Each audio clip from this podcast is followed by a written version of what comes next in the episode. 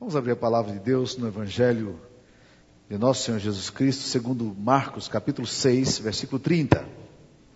Marcos 6, 30. A palavra de Deus diz: Voltaram os apóstolos à presença de Jesus e lhe relataram tudo quanto haviam feito e ensinado. E ele lhes disse: Vinde repousar um pouco à parte num lugar deserto, porque eles não tinham tempo nem para comer, visto serem numerosos que iam e vinham. Então foram sós no barco para um lugar solitário. Muitos, porém, os viram partir e, reconhecendo-os, correram para lá, a pé, de todas as cidades chegaram antes deles. Ao desembarcar, viu Jesus uma grande multidão e compadeceu-se deles, porque eram como ovelhas que não têm pastor. E passou a ensinar-lhes muitas coisas. Em declinando a tarde, vieram os discípulos a Jesus e lhe disseram: É deserto este lugar, e já avançada a hora. Despede-os para que, passando pelos campos, ao redor e pelas aldeias, comprem para si o que comer. Porém ele lhes respondeu: Dai-lhes vós mesmo de comer. Disseram-lhe: Iremos comprar duzentos denários de pão para lhes dar de comer? E ele lhes disse: Quantos pães tendes? E de ver. E sabendo eles, responderam: Cinco pães e dois peixes. Então Jesus lhes ordenou que todos se sentassem em grupos sobre a relva verde, e o fizeram repartindo em grupos de cem em cem, de cinquenta em cinquenta. Tomando ele os cinco pães e os dois peixes, erguendo os olhos aos céus, os abençoou, e partindo os pães, deu-os aos discípulos para que os distribuíssem, e por todos repartiu também os dois peixes. Todos comeram e se fartaram, e ainda recolheram doze cestos cheios de pedaços de pão e de peixe. Os que comeram dos pães eram cinco mil homens. Essa é a palavra do Senhor. Mantém a Bíblia aberta nesse texto aí, que nós estaremos estudando. Esse texto ele se dá logo depois da experiência dolorida e marcante da morte de João Batista. Diz a palavra de Deus que os discípulos vêm, trazem a Jesus todas as informações sobre aquela tragédia que tinha batido sobre uh, os discípulos. João Batista, o primo de Jesus, precursor de Jesus, tinha sido escandalosamente é, decapitado por um pedido caprichoso de uma menina numa festa, numa bacanal. Isso deu um baque imenso na alma dos discípulos. Quando a notícia chegou a Jesus, eu acho Jesus de uma sabedoria imensa, porque o versículo 31 diz que quando ele ouviu essas coisas, ele disse aos discípulos: Vinde repousar um pouco à parte no lugar deserto. Eu acho esse conselho de uma enorme sabedoria. Existem situações, meus queridos, em que nós somos colocados é, diante de coisas inexplicáveis, diante de tragédias ou diante de circunstâncias que nós não conseguimos equacionar. E nessas horas, uma das melhores coisas que pode acontecer para a gente é a gente dar descanso ao coração da gente, dar descanso à alma da gente. O que acontece, via de regra, porém, nessas horas, é que quando nós nos vemos perdidos, nós damos mais intensidade à nossa vida, corremos mais ainda. Essa é a melhor definição que eu já vi de fanático. Fanático é aquele que, não sabendo para onde vai, corre mais ainda. É uma definição terrível. É o que a gente faz com o coração da gente. Muitas vezes nós nos deparamos em situações que nós não conseguimos explicar. Jesus acabou de ouvir a notícia de que o seu amigo, seu precursor, gente do seu coração, tinha sido barbaramente executado por um homem inescrupuloso, por uma liderança política inescrupulosa do país. O que, que você faz na hora dessa? Correr mais? Jesus olha para os discípulos e diz: Nós precisamos de um tempo para nós. Nós precisamos reorganizar a mente. Nós precisamos reorganizar as nossas emoções. Ah, como nós resolveríamos boa parte dos nossos problemas que nós não sabemos o que dizer e o que fazer se nós pelo menos dessemos uma parada, assentar poeira, deixa a coisa acalmar, está difícil demais, eu não sei o que fazer, mas nós precisamos nessa hora parar. Alguns anos atrás, Gordon MacDonald escreveu um livro muito curioso chamado Restaurando Sua Paixão Espiritual. Ele conta de uma viagem que algumas pessoas foram para a África, eles iam se encontrar com alguns missionários que ficavam numa base, num local que era de difícil acesso.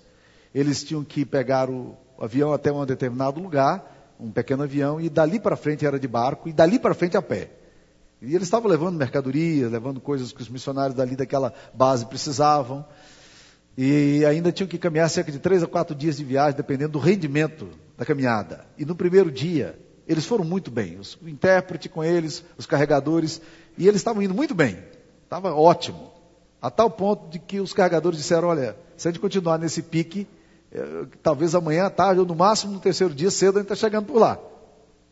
E no outro dia cedo, porém, os carregadores não se levantavam do lugar. E aí, os missionários já todos prontos para chegar logo na base, rever seus amigos, com as coisas que estavam por ali, começaram a perguntar para o intérprete por que, que eles não levantavam. Se não, já estava na hora de levantar, e por que, que eles não levantavam? Eles disseram o seguinte: não é porque eles disseram que andaram muito rápido ontem, e eles precisam dar um tempo para a alma deles encontrar com o corpo deles de novo. é o que Jesus está fazendo aqui com os discípulos. As coisas não estão, não estão fáceis. Você imagina você receber notícia dessa. Jesus diz: Nós precisamos de um tempo para reorganizar. Como é que está a sua vida? De repente está precisando de reorganizar. Parar, um tempo maior de leitura da Bíblia, consagrar melhor o coração a Deus, se aproximar mais do caráter de Deus, porque há coisas que a circunstância você não consegue explicar. E aí você vai na dimensão de Deus para encontrar a sacralidade daquilo, encantar a graça de Deus, reorganizar, refazer e redirecionar a sua história. Dá um ressignificado, porque senão fica difícil. Mas o texto nos diz que quando eles foram para o outro lado, e eles saíram solitários, muitas pessoas, sabendo que a direção que eles estavam, se anteciparam a ele. Quando chegaram ali, já tinha um monte de gente para ser atendido. E Jesus começou a ministrar aquelas pessoas com muita compaixão, porque o texto diz que eles eram como ovelhas que não têm pastor. E ovelha que não tem pastor, a gente sabe o que, que acontece. Ovelha é um animal muito burro. Eu não gosto muito da comparação que Jesus e que a Bíblia faz da gente, dizendo que a gente é ovelha. Eu gostaria de ser um, um animal um pouquinho mais sagaz. Mas ovelha tem algumas características complicadas. Ovelha é indefesa, fácil presa para animais predadores. Ovelha é, é frágil demais enquanto, enquanto defesa. E tem uma coisa mais, ovelha é cabeça dura demais. Dizem que é um dos animais mais teimosos que tem. E ovelha não tem senso de direção. Se você soltar, ela não sabe para onde. Por isso que ovelha precisa sempre da presença do pastor por perto. Ovelha sem pastor está enrolado. E Jesus nos chama de ovelhas. E esse texto aqui nos fala que Jesus se compadeceu porque ele via que aquelas pessoas não tinham, eram como ovelhas sem pastor, desorientadas. E aí ele começa a ministrar lá pelas tantas estava entardecendo, os discípulos, os discípulos, e não Jesus, levantou uma questão séria. Os discípulos chegaram a Jesus, e o texto aqui diz: declinando a tarde, vieram os discípulos de Jesus e disseram: É deserto este lugar, já vai avançar da hora, despede-os para que, passando pelos campos ao redor, pelas aldeias, compre para si o que comer. Eu acho interessante que esse texto nos diz, em primeiro lugar, que quem percebe a situação complexa não é Jesus, mas são os discípulos. Você já teve essa sensação? De que Deus não está entendendo o que está acontecendo? Deus não está tendo uma visão ampla das coisas? Já se sentiu assim, né? A Bíblia nos diz aqui, Marcos 4, que nós já estudamos um texto anterior, que quando eles estão atravessando o mar e o mar começa a ficar numa situação muito complicada, são os discípulos que vão acordar Jesus dizendo: Mestre, não te importa que pereçamos? Isso está aí dormindo? Em outras palavras, ei, o senhor não está vendo? Quantos de nós fazemos isso com Deus, né? Olhamos, e o texto aqui nos diz que os discípulos é que trazem o problema. Aí Jesus percebe que tem um problema mesmo e vira para eles e diz: Por que, que vocês não dão vocês mesmo de comer para ele? Piorou. Piorou porque são cinco mil homens. E o texto, e quando na literatura judaica fala de cinco mil homens, são do gênero masculino. Mulheres não eram contadas, nem crianças. Então eram cerca de 12, 15 mil pessoas. Sabe lá quantas mil pessoas estavam ali? As coisas não estavam fáceis. E Jesus olha para eles e diz: Por que, que vocês não dão vocês mesmo de comer para eles? Ou seja, Jesus devolve a questão para os discípulos. Ou seja, eles estão diante de uma situação complexa, não equacionável, aparentemente insolúvel. Eles trazem uma proposta e parece-me que a matemática e a lógica aqui dos discípulos está muito jóia. Faz coerência, faz sentido, porque eles falam: despede-os para que, indo pelos campos, eles comprem comida nas aldeias. Era a única opção. Mas Jesus olha para eles e a, e, a, e a, matemática de Jesus, a equação de Jesus não faz sentido, porque diz, vocês dão de comida para eles. Mas eles não têm como dar, e eles sabem que não tem. Às vezes eu tenho exatamente essa mesma impressão quando você lida com as coisas sagradas, que parece que Deus não está olhando, não está percebendo o que está acontecendo. Mas o texto de João, que é um texto paralelo a esse texto de Marcos aqui, ele diz o seguinte: que Jesus Cristo fez isso para provar-lhes.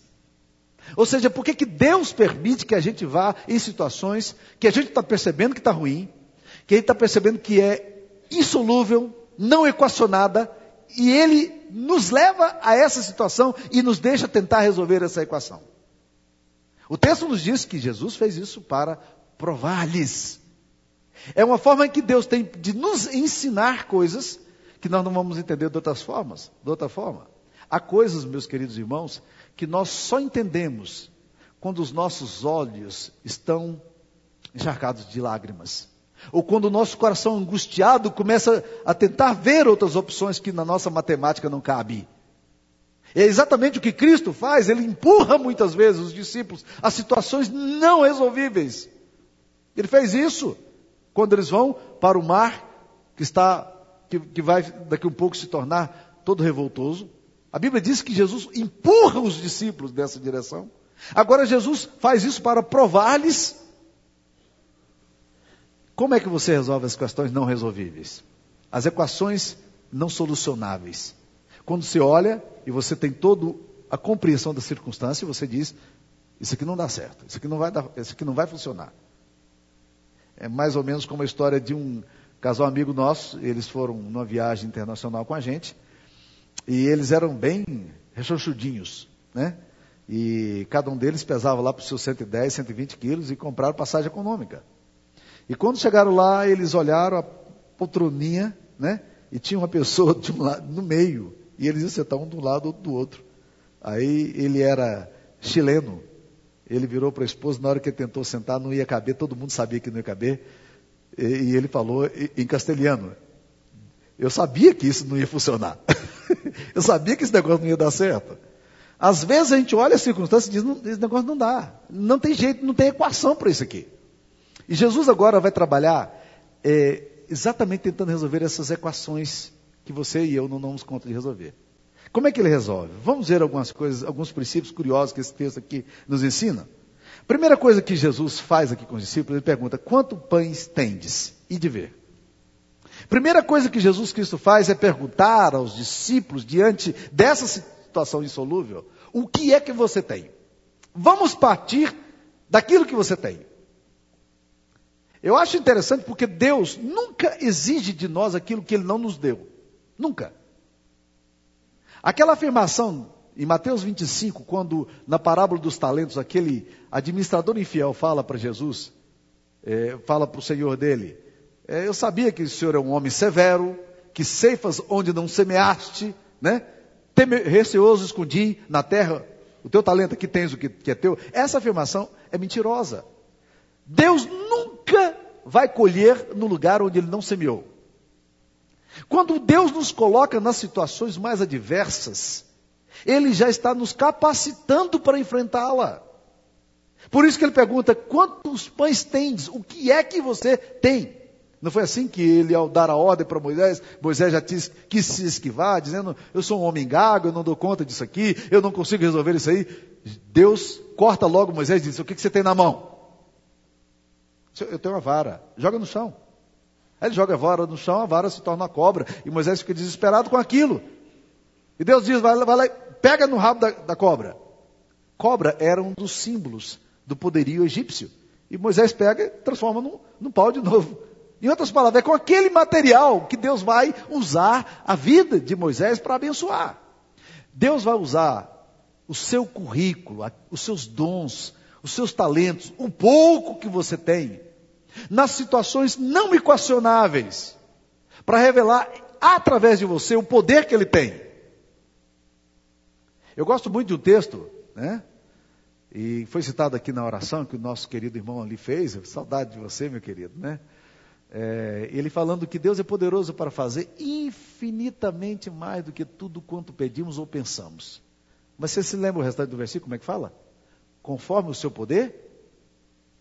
que opera em nós.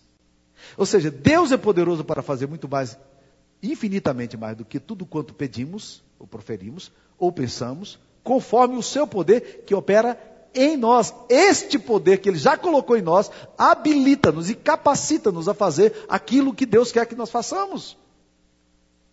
Quantos pães tendes? As coisas estão complicadas, Deus está perguntando o que é que você tem, meu querido. Qual é o seu currículo? Qual é o seu talento? Quais são os seus dons? Que experiência você já construiu na sua história? Me traz aqui, eu quero, a partir disso. Deus poderia fazer sem, sem nem contar com nada. No entanto, ele pergunta: o que é que vocês têm? Essa forma de Deus trabalhar. Eu acho interessante quando Elias é enviado por Deus e Deus dá um recado para ele diz assim: Você vai, a viúva diz, a uma viúva em Sarepta, que eu já preparei, ela vai cuidar de você. Aí ele está chegando ali em Sarepta, era um vilarejo, uma cidade no meio do deserto. Ele olha, está uma velhinha catando madeira, gravetos para fazer fogo. Aí ele chega perto daquela velhinha e o espírito diz: É essa mulher aí. Raquítica, magrinha. Ele chega perto dela e fala assim: ô, Senhora, a senhora poderia, por gentileza, fazer alguma coisa para eu comer? Devia estar com muita fome, né? Faz um pãozinho para mim. Ela diz: Não dá. Não dá porque eu só tenho um punhado de farinha e eu tenho uma botija e eu vou fazer, preparar uns bolinhos para mim para o meu filho. Não, comer, vão morrer porque não tem mais nada para comer. Eu, eu fico impressionado com essa forma de Deus fazer as coisas. Porque se Deus tivesse dito para mim, Samuel, fique tranquilo que eu vou cuidar de você. Eu vou arrumar uma velhinha pobre para cuidar de você. Eu falo, não, Senhor, arranja um homem rico para cuidar de mim, vai ser melhor. Um rei, né? um poderoso aí da região, um fazendeiro. Não, o negócio de cuidado por velho, viúva, pobre, né? Aí Elias faz uma proposta indecente demais para aquela mulher. Como é que você se sentiria?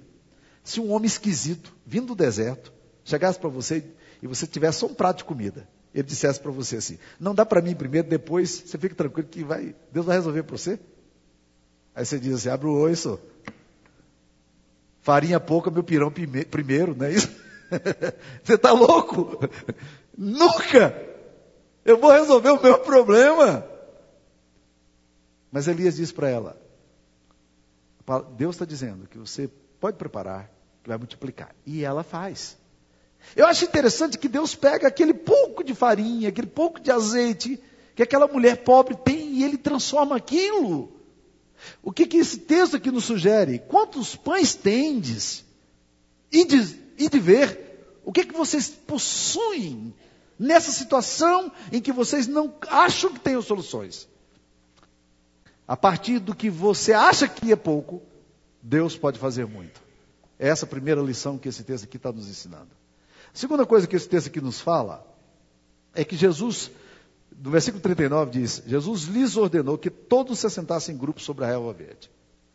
A segunda coisa que Jesus faz é dar uma ideia de organização. Ele manda aquelas pessoas se organizarem. Essa é uma coisa que nós muitas vezes precisamos fazer quando as coisas apertam. Quando a nossa vida está complicada, a gente precisa reorganizar.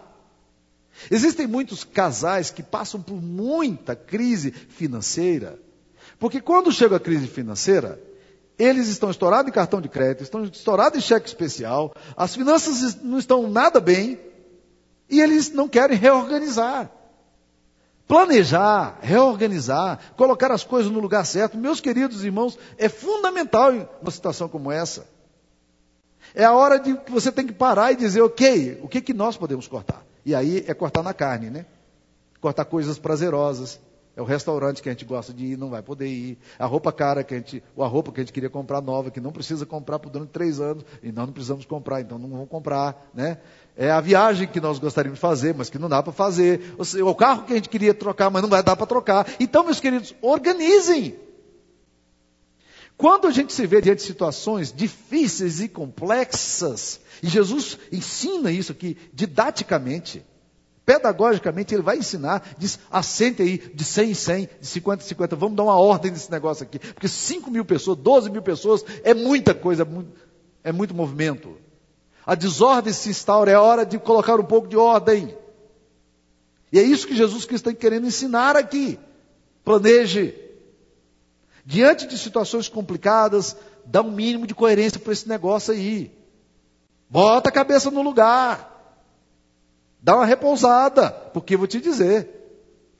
Outra coisa que Jesus Cristo faz aqui com os discípulos, e as coisas vão complicando, porque no versículo 41 diz que ele pegou os cinco pães e os dois peixes, ergueu os olhos aos céus e os abençoou.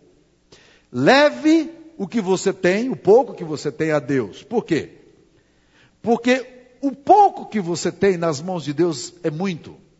O muito que você acha que tem sem Deus é pouco. Ele diz: traz isso aqui, vamos abençoar. A Bíblia nos diz que ele pegou os cinco pães, ergueu os olhos aos céus e os abençoou. Pai, obrigado por esse alimento que a gente tem. Obrigado por isso que o Senhor está nos dando aqui. Nós queremos colocar isso na tua presença, Senhor. Olha que, que lição interessante. Como é que começa a multiplicação na nossa vida, às vezes, é com essa capacidade da gente abençoar. Porque nessas horas, sabe o que acontece? Gente não abençoa, a gente amaldiçoa.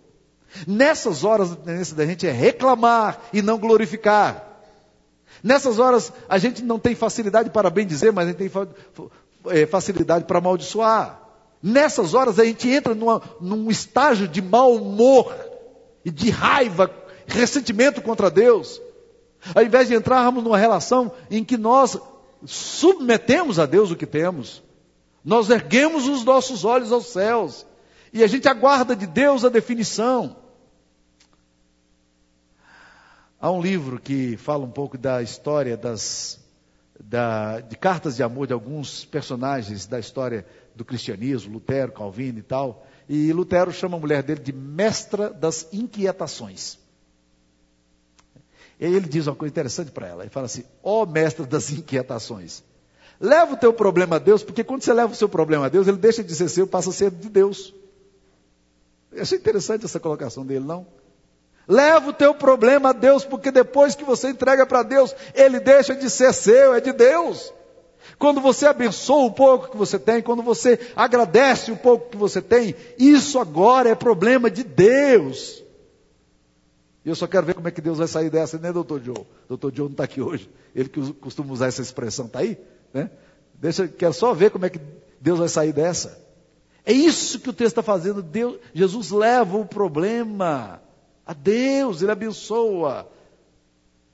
Capacidade da gente orar como família. Olha, gente, uma das coisas mais fantásticas que Deus faz é a gente orar como família. É a gente juntos ali orar e dizer: Deus, nós estamos diante de uma situação tão complicada, tão difícil, nós não sabemos como equacionar. Nós esperamos um milagre do Senhor e nós não sabemos o que fazer, mas o Senhor sabe o que pode acontecer aqui. O Senhor tem o poder de, de transformar essa situação, isso que nós temos, Senhor. E nós queremos apresentar o Senhor e nós queremos agora abençoar essa situação. Gratidão, gente, numa hora dessa. Tem um efeito imenso. Efeito imenso. Eu gosto muito da afirmação de Norman Vincent Peale e trago sempre na minha cabeça isso. Ele diz assim: ser agradecido faz todas as coisas melhorarem. Você já viu gente mal-humorada e reclamona se dá bem na vida? Não dá. Nós precisamos ter no nosso coração esse senso de gratidão, levar as coisas a Deus. Deus, aqui está o que temos. Toma, Senhor, o que temos é isso aqui. Deixa de ser problema nosso, passa a ser problema de Deus. Nós transferimos para Ele. É isso que Jesus está ensinando aos seus discípulos. Uma outra coisa que Jesus vai falar, e essa é mais complicada ainda.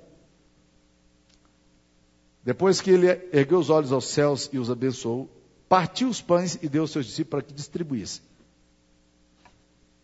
Então, diante de situações difíceis, e se o dinheiro anda curto, se as coisas estão complicadas, se o orçamento está ruim, distribua.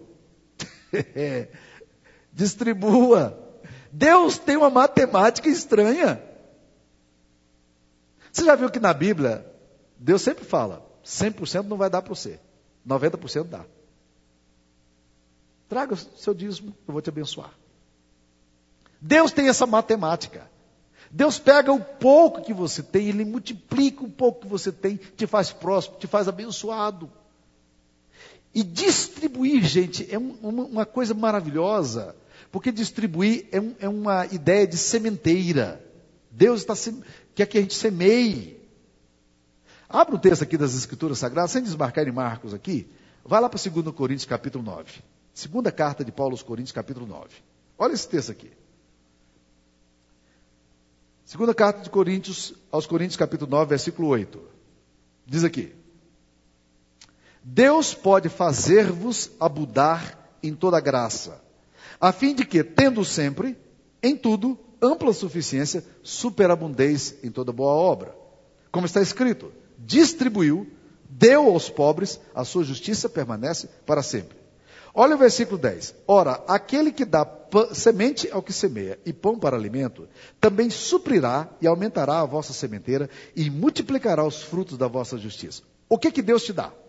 O que que Deus nos dá? O texto diz que Deus dá semente ao que semeia e dá pão para alimento. O que que você faz com pão? Essa resposta é óbvia. Você come. Deus não te deu o pão para comer. Há muita gente com crise com pão, né? Mas o pão Deus dá para alimento. É para comer. O pão aqui, obviamente, representa uma série de outras coisas também. Deus dá para você pão para comer. Agora a Bíblia diz aqui que Deus dá pão e dá o que mais? Semente. Semente você come? O que, que você faz com semente? Planta, semeia. Eu sempre acho irônico semeadura. Eu fui criado na roça. Todas as férias a gente estava na roça. Meu pai era um homem da roça, né? Sempre lidou com fazenda. É a coisa mais ridícula do mundo plantar. Naquela época em que meu pai plantava, não havia essa coisa de você comprar semente selecionada, você selecionava suas sementes. Então você pegava as espigas de milho, as melhores que tinham, e você separava porque elas tinham sido boas, bonitas, e você queria uma melhora na colheita. E você pegava aquelas melhores sementes e você guardava para o ano seguinte. Por quê? Porque você quer uma colheita melhor. Agora, você imaginou que coisa ridícula? Você pega a semente melhor que você tem. Não é para comer, é para semear é para distribuir, é para jogar no chão.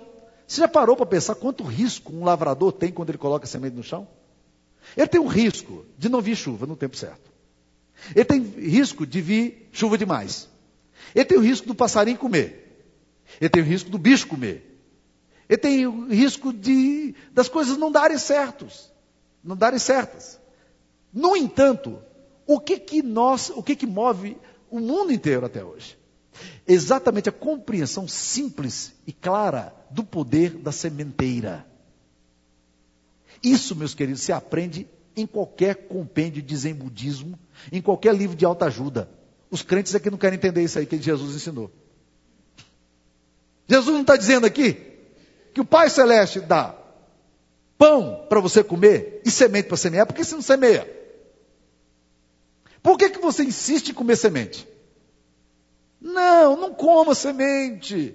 Olha para a semente e diz assim: hum, tão gostosa essa semente.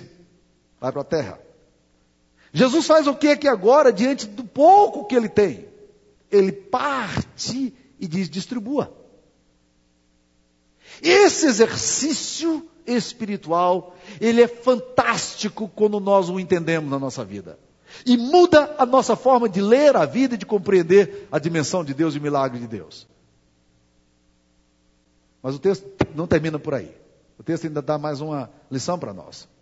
Diz no texto que todos comeram e se fartaram, versículo 42, e ainda recolheram doze cestos cheios de pedaços de pão e de peixe. Depois todo mundo comeu, barriguinha cheia, Jesus diz: agora recolhe o que sobrou. Em outras palavras, não desperdice. Não desperdice. Não desperdice, sabe por quê? Porque o que você desperdiça é o que falta para o outro. Há pessoas hoje no mundo, a estatística que a ONU nos traz é que hoje, hoje, nesse dia de hoje, 800, 800 milhões de pessoas estão vivendo abaixo da linha de pobreza. E milhões delas não tiveram pão na mesa. Nós temos que encontrar todas as formas possíveis, como homens e mulheres de Deus, para aprendermos a cuidar dessas pessoas, porque Deus tem nos dado muito. Agora, não desperdice. Nós desperdiçamos demais, nós gastamos coisa, dinheiro com muita bobagem. Eu lembro de um presbítero, amigo meu lá da Gávea, que um dia ele foi para os Estados Unidos. E naquela época ele, trou ele trouxe dos Estados Unidos uma Bíblia eletrônica, Franklin. Bonitinho, um materialzinho bonitinho e tal. E ele estava todo empolgado com aquela Bíblia. Ela tinha, você digitava a palavra, aparecia a palavra, tudo em inglês, né, e tal, não sei o que e tal. Ele me mostrou, encantadora, linda. Trago ela aqui, está aqui no meu escritório até hoje, que ele me deu de presente. Porque três semanas depois, ele me procurou e disse, pastor Samuel, eu não sei porque que eu comprei isso, porque nem inglês eu sei. O senhor quer ficar com, eu sei que você quer ficar com isso aqui para o senhor, então traga aqui. Eu também nem eu mais uso, porque você digita hoje, né, ali na internet, você tem tudo que você quer. Né? Mas a gente compra coisa que nem sabe para que, que vai usar. Uma prima nossa, ela é chamada na família de centopeia, porque ela tem, ela, ela é obcecada por pares de sapatos. Então compra muito, compra muito, compra muito, compra muito. Um dia ela foi a uma sapataria da sua preferência e comprou um sapato que ela achou lindo. Quando ela chegou em casa, ela disse que bateu um sentimento nela, ela olhou e disse assim: Eu tenho a impressão de que eu já comprei esse sapato. Aí ela foi cuidadosamente olhar nos seus 120 pares de sapato e ela descobriu que o sapato que ela tinha comprado era exatamente o mesmo que ela tinha comprado alguns meses antes. Detalhe, ela não tinha usado aquele sapato até então. Ela estava com dois sapatos, pares de sapato e ela não tinha nem sequer usado ele. Você está entendendo o que, que significa desperdício? É a geladeira nossa abarrotada de coisa que a gente joga fora. Toma cuidado com isso. Às vezes a gente, a gente é muito. A gente tem muita facilidade para jogar fora coisas, mas a gente tem muita dificuldade para dar. Já parou para pensar isso? A gente gasta com futilidade, mas não tem facilidade de dar. A gente é capaz de comprar coisas caríssimas, que às vezes não faz nenhum sentido, mas na hora de doar para a obra, para o reino, projeto social, a gente fica com uma, uma perrengai danada. Não é assim? Aprenda a não desperdiçar. Dona Terezinha Barbosa, né, mãe do Marcelo, dizem os amigos dela que ela, quando morava aqui há muitos anos atrás em Anápolis, ela disse que muitas pessoas passavam à porta da casa dela para pedir comida. E ela disse que aprendeu uma regra simples. Ela pegava, fazia uma marmitinha e deixava do lado de fora acondicionada para que aquelas pessoas que passassem precisando de comida, de repente alguém passava com fome, poderia pegar o prato de comida e comer. E ela sustentava muita gente dessa forma, cuidando, cuidando e abençoando. Nós muitas vezes, no simples fato de nos distribuirmos, de semearmos, Deus vai nos abençoar. Bem, é, isso é que o texto da palavra de Deus nos ensina. Mas a Bíblia nos diz, no texto de João, que quando Jesus terminou de fazer esse milagre, todo mundo estava assim, embasbacado com o que tinha acontecido. E um grupo de pessoas disse o seguinte: ele é verdadeiramente o profeta que esperávamos. E vieram para arrebatá-lo com o intuito de fazerem, fazerem no rei. Mas a Bíblia diz que Jesus se esquivou mais uma vez e foi para lugares solitários. Por quê? Porque tudo isso que nós estamos falando, meus queridos irmãos, essas verdades todas aqui, elas apontam para verdades ainda maiores. Jesus não quer ser o rei de soluções temporais na nossa história. Jesus não quer ser o rei de soluções econômicas. Jesus não está interessado em apenas cuidar de você agora aqui, porque você tem fome, você tem necessidade, você tem ausência de sentido. Jesus está querendo, querendo ensinar-nos coisas maiores. Por isso que logo depois da multiplicação dos pães em João, ele vai explicar o significado daquilo. E ele diz: Eu sou o pão da vida. Aquele que vem a mim jamais terá fome, e o que crê em mim jamais terá sede. Ele estava, na verdade, tentando autenticar o ministério dele, dizer, mais do que uma provisão secundária e temporária para a sua existência, eu quero cuidar de áreas da sua vida. Pão, fome, apontam para coisas maiores, para uma sede maior, para um sentido maior, para um ressignificado que nós precisamos ter na nossa existência. Mais do que qualquer outra coisa, Jesus Cristo quer cuidar do meu coração e do seu coração, que carecem tanto de sentido. Muitas das nossas crises pessoais que temos hoje e das respostas imediatas que busco, elas apenas apontam para alguma coisa maior.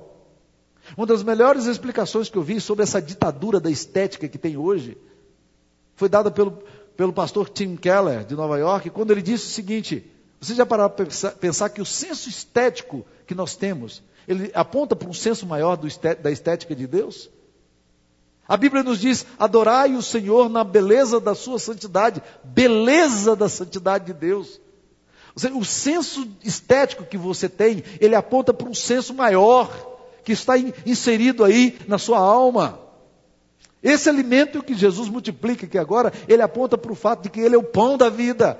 Ele quer saciar a sua alma em áreas que você há muito tempo não encontra solução.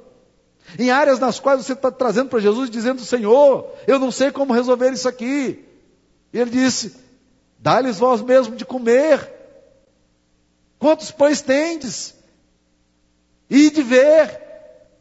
Planeje sua vida. Abençoa sua vida.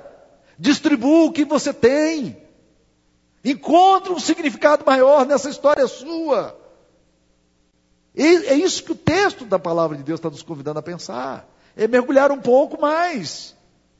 Porque senão nós ficamos transformando Jesus no rei de soluções econômicas, que era o que eles queriam fazer. Eles queriam transformar Jesus no rei, mas no rei de, de coisas materiais. E Jesus está fora. Jesus Cristo quer ser rei do meu e do seu coração. Você já entendeu o que Cristo estava fazendo lá naquela cruz? O significado maior da história da vida dele? Todos esses sinais têm um propósito só: apontar para a messianidade, para a divindade dele. Todos esses milagres e sinais que ele opera apontam para alguma coisa muito maior que nós precisamos contemplar, que é a grandeza dele, a majestade dele. A sua crise temporária hoje, ela aponta para alguma coisa maior que Deus quer te dar. E no meio desse caos de questões insolúveis, de equações não respondidas, Deus pode estar querendo provar você para te levar em coisas muito maiores que você ainda não conhece. É maravilhoso pensar como a palavra de Deus nos desafia dessa forma. É maravilhoso crer nisso. A minha esperança é que o Jesus, o pão da vida, nesta noite, sacie o seu coração, tão carente de sentido, de significado, de valor, como o meu coração o é e que só vai encontrar resposta no pão da vida, porque aquele que comer deste pão jamais terá fome, e o que crer nele jamais terá sede. Essa é a promessa dele. Vamos orar a Deus. Senhor, nós estamos aqui diante da grandeza do Senhor, diante da majestade do Senhor.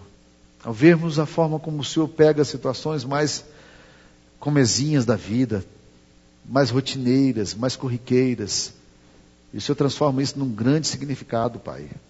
Deus, eu quero te pedir que o Senhor use também a situação que meus irmãos e irmãs enfrentam hoje, questões insolúveis, equações não respondidas.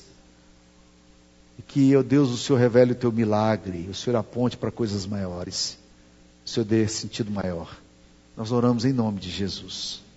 E que a bênção do Deus Pai, Filho e Espírito Santo, que o Deus que sacia tão profundamente a nossa alma, enche o coração de vocês de sentido, de valor, dando-lhes sentido maior na alma, alegria em viver, contentamento e bênção, hoje e sempre. Amém.